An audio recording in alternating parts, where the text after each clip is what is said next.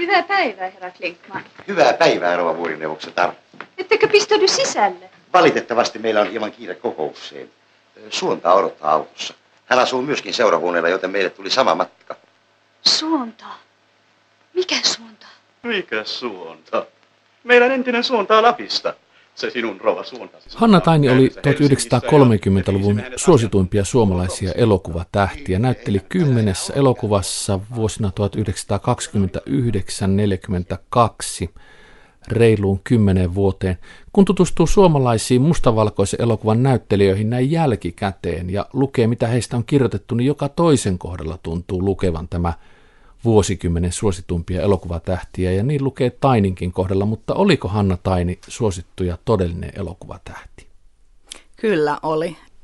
Vaikka näitä muita tähtiä oli aikaisemmin tai niin kutsuttuja tähtiä, niin he eivät ehkä olleet sellaisen niin kuin koko kansan tähtiä, niin suuren luokan tähtiä kuin Hanna Taini oli sitten Siltalan pehtorin suosion myötä. Että tämä oli tosiaan ensimmäinen elokuva, jonka näki yli miljoona suomalaista. Ei sellaista niin kuin sitä tähteyttä tai sitä suosiota, mikä sen elokuvan myötä tuli, niin voi ehkä verrata siihen aikaisempaan kuitenkaan.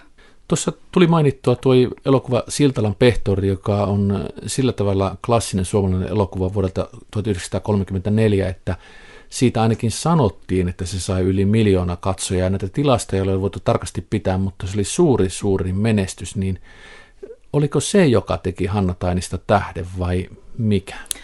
No tosiaan kyllä, tämä elokuva teki Hanna Tainista tämän suuren kansan tähden, mutta siis jo vuonna 1931 hänestä oli, häntä oli kutsuttu elokuvalehdessä suomalaisen taiteen johtavaksi tähdeksi, että jo aikaisemmat elokuvat, mitä hän teki justiin tässä 20- ja 30-luvun taitteessa, nämä Valentin Vaala ja Theodor Tugai, eli Teuvo Tuljo, yhteistyöelokuvat, Muustalaishurmaa ja ja Laveata tietä ja sitten Jääkärin Morsian, niin nämä jo vaikutti siihen, että, että Hanna Taini niin kuin sai kyllä näkyvää suosiota jo ja näkyvää lehtihuomiota 30-luvun alussa. Neljä Hanna Taini elokuvaa on ohjannut mestari Valentin Vaala. 40 on aika monen määrä prosentteina, kun katsoo koko uraa, niin oliko Hanna Tainilla erityinen työsuhde Valentin Vaalan kanssa vai Kyllä oli ihan selkeästi, että Valentin Vaala oli tavallaan yksi näistä hahmoista, joka löysi Hanna Tainin, ja Vaalahan tunnetaan justiin siitä, että hän tosiaan etsi tähtiä ja teki tähtiä, ja käytti myöskin amatöörinäyttelijöitä, ja varsinkin näissä alkuajan elokuvissa, että hän tosiaan siis oli yksi näistä Heikki Kuva ja Heikki Ahon kanssa, joka niin kuin, kirjaimellisesti löysi Hanna Tainin Fatserin kahvilasta. Että kyllä tämä niin kuin, suhde oli kuulemma todella niin kuin hyvä ja oli, yhteistyö oli sujuvaa ja hyvää ja pysyi. Tämä on ilmeisesti tämä sama Fatserin kahvila, josta kerrotaan, että suurin piirtein nämä samat ohjaajat ja kuvaajat löysivät myös Regina Linnanheimon Fatserin kahvila, niin miten Hanna Taini Tumma Kaunotar löydettiin sitten? Tosiaan kuvaaja Heikki Aho oli nähnyt Tämä on vähän tämmöinen legenda, että en ihan tiedä, mikä tässä on totta ja mikä ei, mutta yksi tarina kertoo, että Heikki Aho oli nähnyt Hanna Tainin ruotsalaisen teatterin niin kuin oppilaskoulun jossain näytännössä, jossa hän oli tarjon, tanssinut hurjan tanssin, ja sitten oli sen jälkeen myöhemmin nähnyt hänet Fatserin kahvilassa.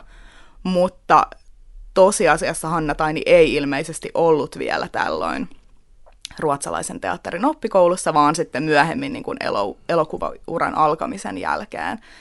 Mutta ilmeisesti Heikki Aho oli kuitenkin nähnyt 14-vuotiaan Tainin Fatserin kahvilasta tumman kauniin koulutytön ja sitten mennyt tämän luokse ja antanut paperilapun ja pyytänyt, että voisimmeko kuvata teitä. Ja, mutta Tainin sisarukset sitten olivat sitä mieltä, että Taini on kyllä 14-vuotiaana liian nuori tähän. Mutta sitten Aho uudestaan siis parin vuoden päästä otti yhteyttä Tainiin. En tiedä näkikö sitten uudestaan Fatsarin kahvilassa vai oliko sitten jäänyt niin syvästi mieleen. Mutta sitten kun Taini oli pari vuotta vanhempi, niin sisaruksetkin antoivat luvan tähän koekuvaukseen.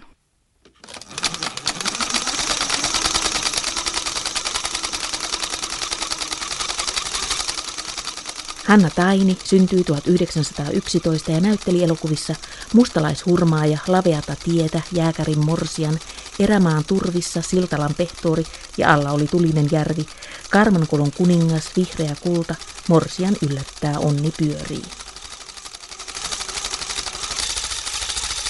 Lista on lyhyt, mutta siitä erottuvat tietenkin suurmenestys Siltalan pehtori ja ainakin minulle aina yhtä kiinnostava jääkärin morsian poliittisen yhteyden takia, mutta millä silmi elokuvatutkija Riikka Pennanen katsoo tätä Hanna Taini filmografiaa? No mua henkilökohtaisesti kiinnostaa justiin nämä 20-30-luvun taitteen elokuvat eniten, että nämä mykkäkauden ja varhaisen äänielokuvan vuodet. Että mustalaishurmaaja, joka on tosiaan Valentin Vaalan ohjaus, ja tässä Hanna Taini nähdään Theodor Tugain, eli Teuvo Tulion vastanäyttelijänä.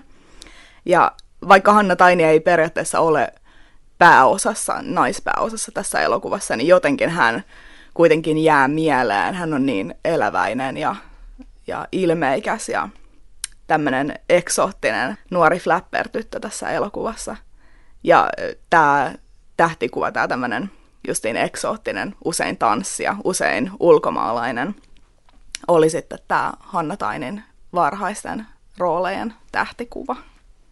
Hän oli Suomen juutalainen ja tumma kaunotar, niin oliko tämä se syy, miksi hän sai tällaisia rooleja, kuten niin kuin, että hän on esittää romaanihenkilöä? Kyllä voi olla, että tosiaan siis usein näissä varhaiselokuvissa hänellä oli joku tämmöinen kansainvälinen ulkomaalainen tausta, että mustalaisurmaissa hän oli romaanityttö, Laveata tietä elokuvassa hän oli espanjalainen tanssija, sitten Jääkärin morsiamessa varsovalainen tanssija ja sitten vielä Erämään turvissa tämmöinen nihilistityttö. Että kun itse siis tutkin myöskin kansainvälistä elokuvaa ja justiin tätä aikaa, niin sitä huomaa usein, että tällaisen niin kuin juutalaissyntyisten näyttelijöiden tähtikuvaan vaikuttaa tämä juutalaisuus ja usein vie siihen, että he esittävät juuri jotain tällaisia eksoottisia, eksoottisia hahmoja, kuten esimerkiksi Teda Bara jo 1910-luvulla, jota kutsuttiin tällaiseksi uudelleen syntyneeksi Kleopatraksi juuri, joka sitten peilasi tätä hänen juutalaista taustaansa. Hyvänkin näyttelijän uralle sattuu sekä hyviä että huonoja elokuvia, niin mitä sanoisit tuosta Hanna Tainin urasta puhutaan nyt ensin vaikka huonommista elokuvista. Mitkä ovat taiteellisesti kehnoimmat pläjäykset? No ehkä vähiten huomiota on sitten saanut, että sellaiset elokuvat kuten Karmankolon kuningas, ja onhan tässä siis tosiaan näissä varhaisemmissakin elokuvissa vähän kun ääni on hakusessa ja yleensäkin tämä kuvaustekniikka on hakusessa, niin onhan niissä vähän tällaisia ei niin hyviäkin elokuvia. Mutta siitä ei ehkä voisi syyttää ohjaajaa, vaan aikakautta tekniikkaa. Ja... Aivan ihan tekniikkaa. Että... Entäs sitten, mitkä ovat sinun mielestäsi taiteellisesti kaikista onnistuneimmat tai kiinnostavimmat jollain tavoin? No kiinnostavimpia mun mielestä on justiin nämä mustalaishurmaa ja laveata tietä, joita mä pidän ihan siis mun niin kuin suomalaisten elokuvien top-listalla että on ihan mun henkilökohtaisia suosikkeja. Ja sitten kyllä siis Siltalan pehtori on mun mielestä taiteellisesti todella onnistunut tällaiseksi, ottaen huomioon, että se on siis niin kuin vuodelta 1934 ja kuitenkin kyseessä on siis varhaiset äänielokuvan vuodet, että ääni oli tullut vasta pari vuotta aikaisemmin Suomeen. Että kyllä se on sen huomioon ottaen etenkin taiteellisesti oikein onnistunut. Olemme Siltalan uusi pehtori. Sepä hauskaa. Näytät riuskalta mieheltä. Autatte minua varmaan illalla kaivamaan onkimatosia tallin takaa. Onkimatoja? Lähde kalaa varhain aamuun. ja tietysti hyvä rouva. Mutta minä haluaisin ensiksi puhua kanssanne Siltalan asioista. Niistä asioista saatte keskustella Lyllyn kanssa. Siltalan pehtorin promokuvissa elokuva-aitta-lehdessä 30-luvulla on tällainen kuva, jossa Hanna Taini on kahden uljaan hevosen kanssa. Ja se kuva toistuu myös sitten myöhemmissä lehtijutuissa. Ja, ja siinä, se näyttää siltä, että hän pitää itse kiinni näitä kahta hienosti kiiltelevää orja siinä ja on tällainen reipas aikaansaava tyttö, jolla on tilanne hallussa ja miehen paikka nuorella tytöllä tässä kuvassa, niin sanoit äsken tuosta tähtikuvasta, niin mikä oli tai millainen oli sitten Hanna Tainin tähtikuva? Miten tutkija Riikka Pennanen sen käsittää tämän kuvan näiden orien keskellä? No juuri tuo kyseinen kuva varmasti siis dominoi tätä Hanna Tainin tavallaan myöhempää tähtikuvaa. Että koska Siltalan pehtori teki hänestä niin suuren tähden ja sitten ikuisesti maalasi kuvan tällaisesta ylpeästä kartanon valtiattaresta, tai siis Hanna Tainin tänä ylpeänä kar- kartanon valtiattarana.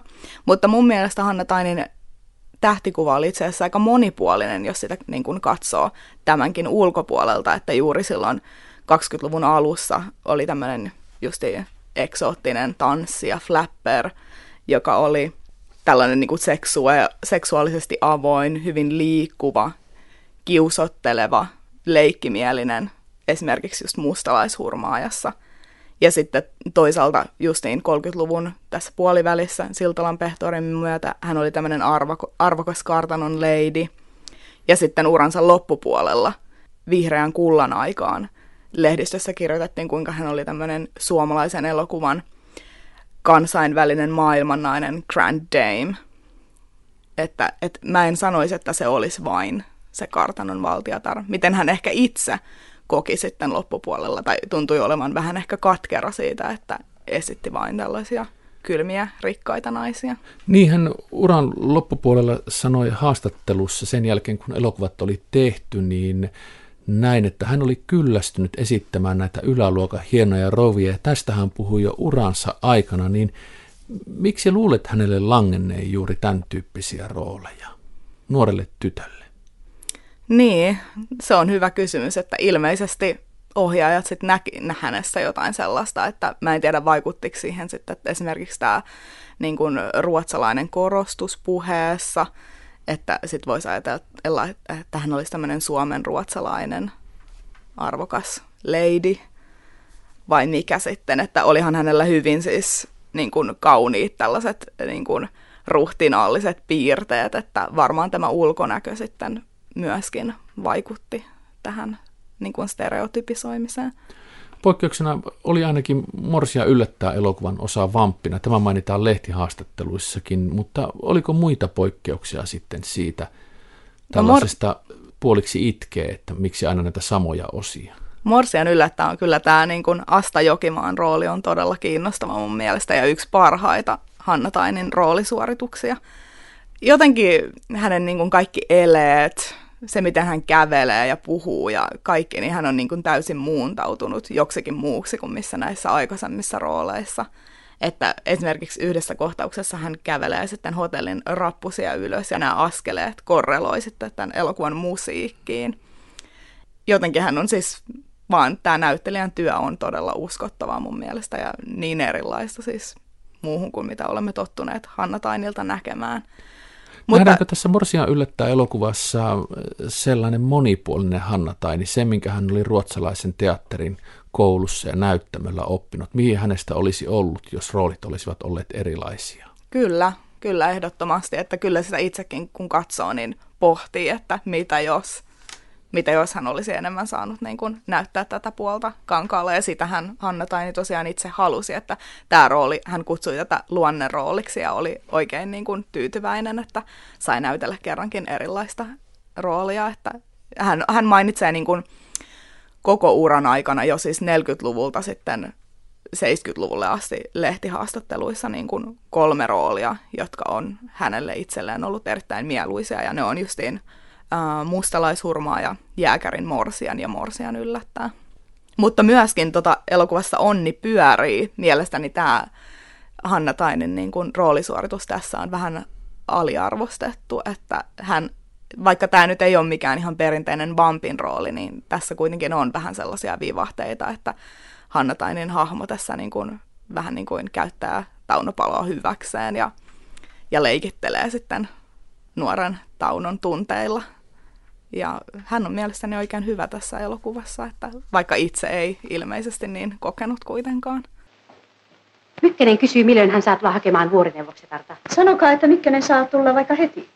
Suokaa anteeksi vuorineuvokset vaivaan, mutta voisitteko ottaa pienen paketin mukana miehelleni? Siinä on villasukkia ja vähän lämpimiä vaatteita. Sekä nakkimakkaroita. Mihin pitää niin äärettömästi nakkimakkaroista? Totta kai, minä otan ne mielelläni mukaan. Kiitos. Sanokaa, että Mykkänen noutaa ne meiltä. Ne ovat jo valmiina laukussa. Kyllä Katri siellä tietää. Kyllä.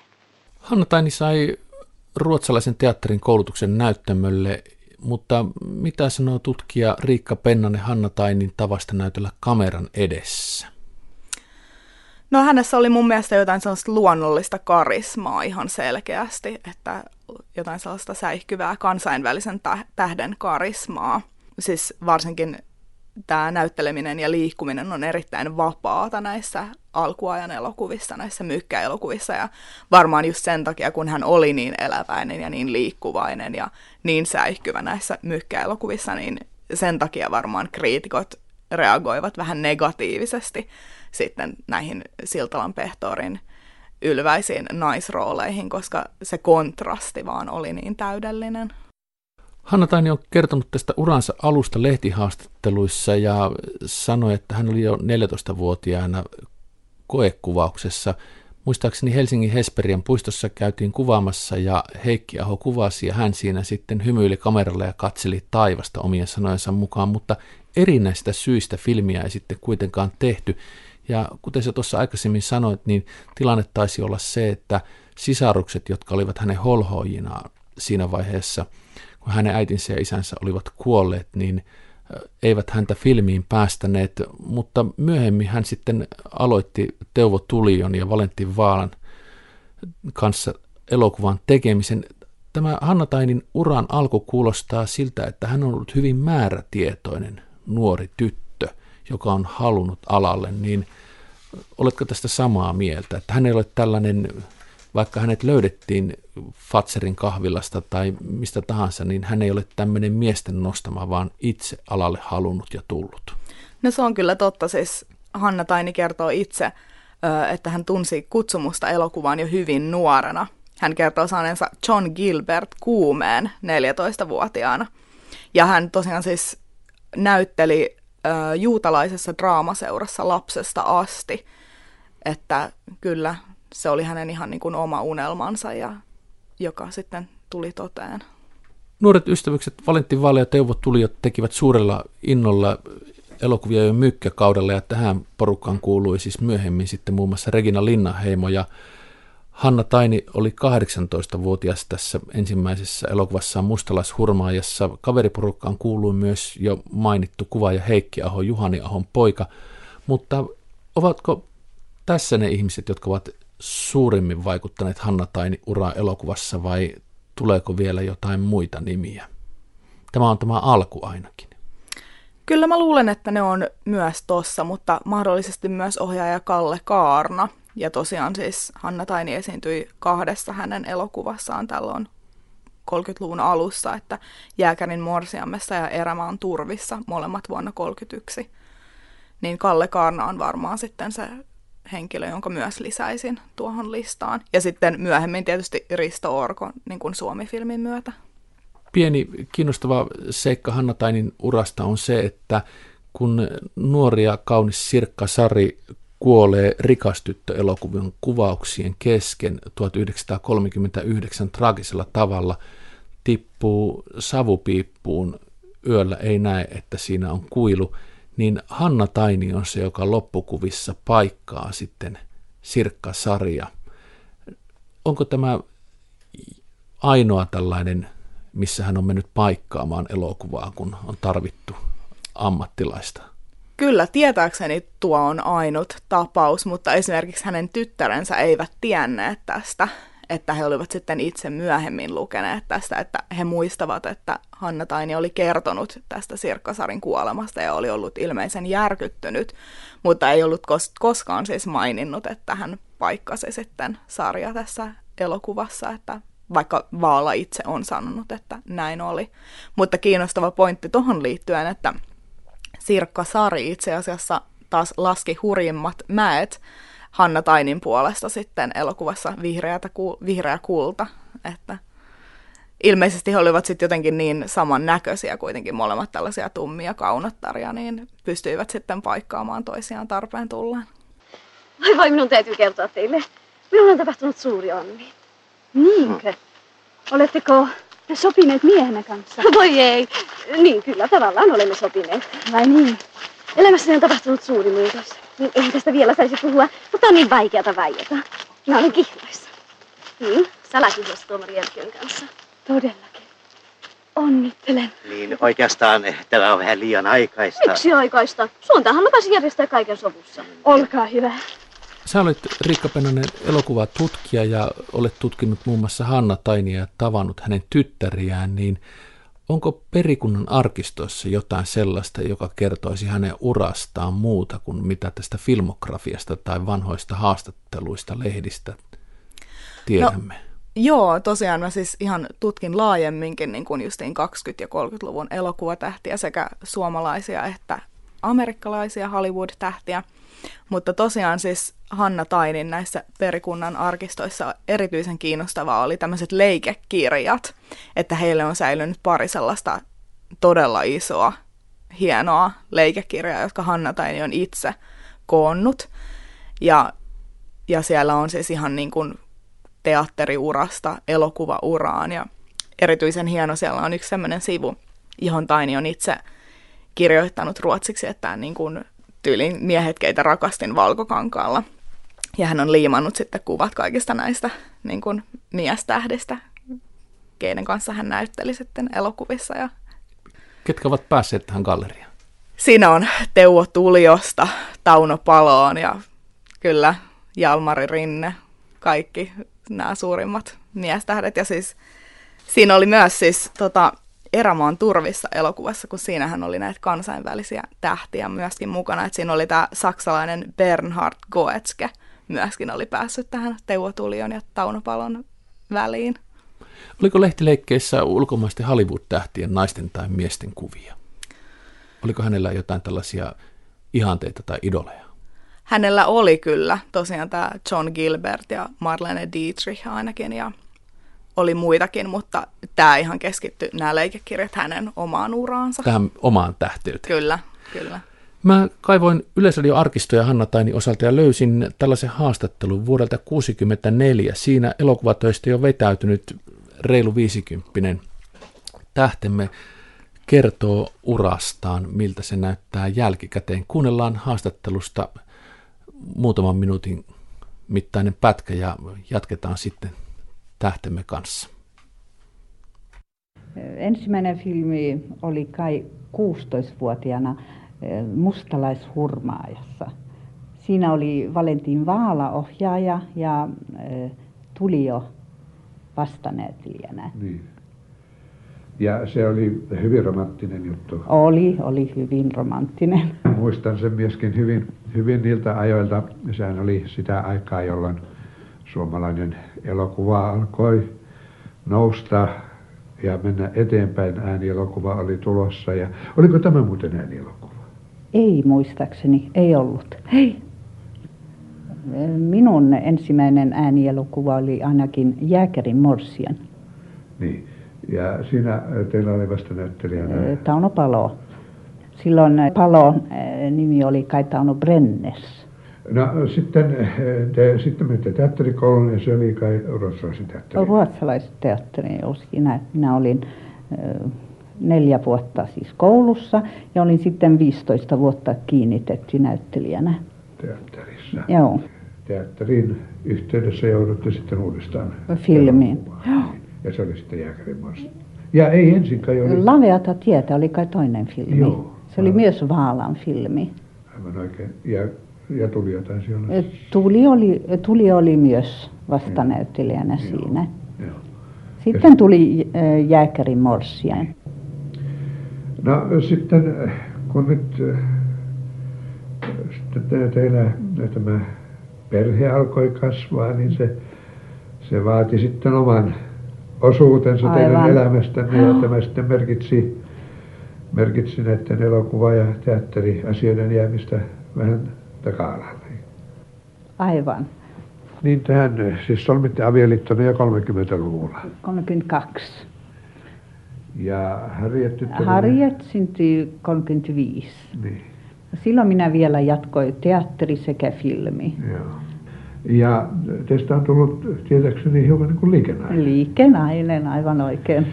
No mikä ala tämä Se on miesten hattu ala. Sehän on mielenkiintoista.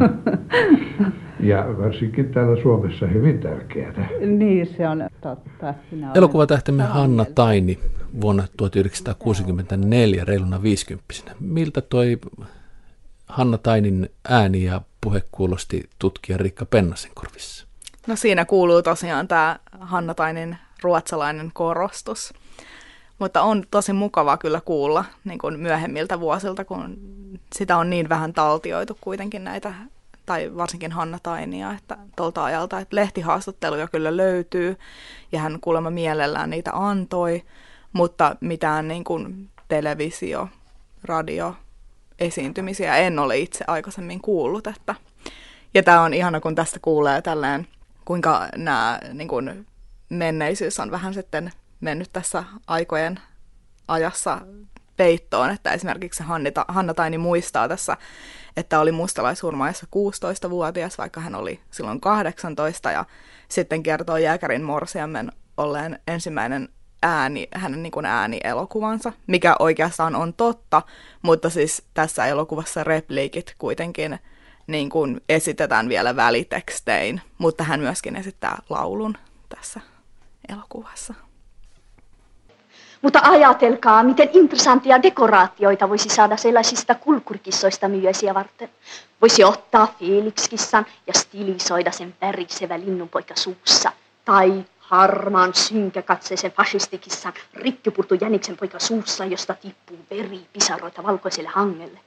Voisi pukea seurapiirineitoset kissoiksi ja pojat hiiriksi. Jos Hanna Tainia vertaisi johonkin ulkomaiseen tähteen, niin lehtijutuissa mainitaan aina Greta Karpo silloin tällöin hänen kohdallaan. Mutta mitä sinä sanot? Mä en oikein näe kyllä Tainissa ja Garpossa kauheasti yhteneväisyyksiä henkilökohtaisesti, mutta se tähti, ketä mulla tulee Tainista mieleen, niin se on varmaan tämä itävaltalaissyntyinen Hedy Lamar – että hän tosiaan siis aloitti uransa saksankielisissä elokuvissa ja sitten 30-luvulla siirtyi Hollywoodiin, jossa hän oli usein tämmöinen glamoröösi viettelijätär. Mä en tiedä, onko se niinkään se näyttelijän laatu. Hedy Lamar oli mun mielestäni vähän jäykkä näyttelijänä ja Taini ei mun mielestäni taas sitten ole niin jäykkä, vaikka monien kriitikoiden mielestä kuitenkin oli. Mutta mä luulen, että se on enemmän tämä niin ulkonäkö, että häntä myöskin kutsuttiin maailman kauneimmaksi tähdeksi, maailman kauneimmaksi naiseksi ja Hanna Tainia on tietysti usein kutsuttu niin kuin Suomen kauneimmaksi elokuvatähdeksi. Hanna Taini oli tavattoman kaunis, mutta oliko hän jollakin tavalla myös tämän kauneutensa vanki elokuvarooleissa? Kyllä, mahdollisesti oli surullista, mutta niin hän varmaankin itse kuitenkin asian koki että koska hänen kauneutensa oli niin ylvää ja aristokraattista, niin hänet sitten liitettiin näihin tällaisiin myöskin kylmiin, rikkaisiin valtiattariin näissä rooleissa sitten myöhemmin.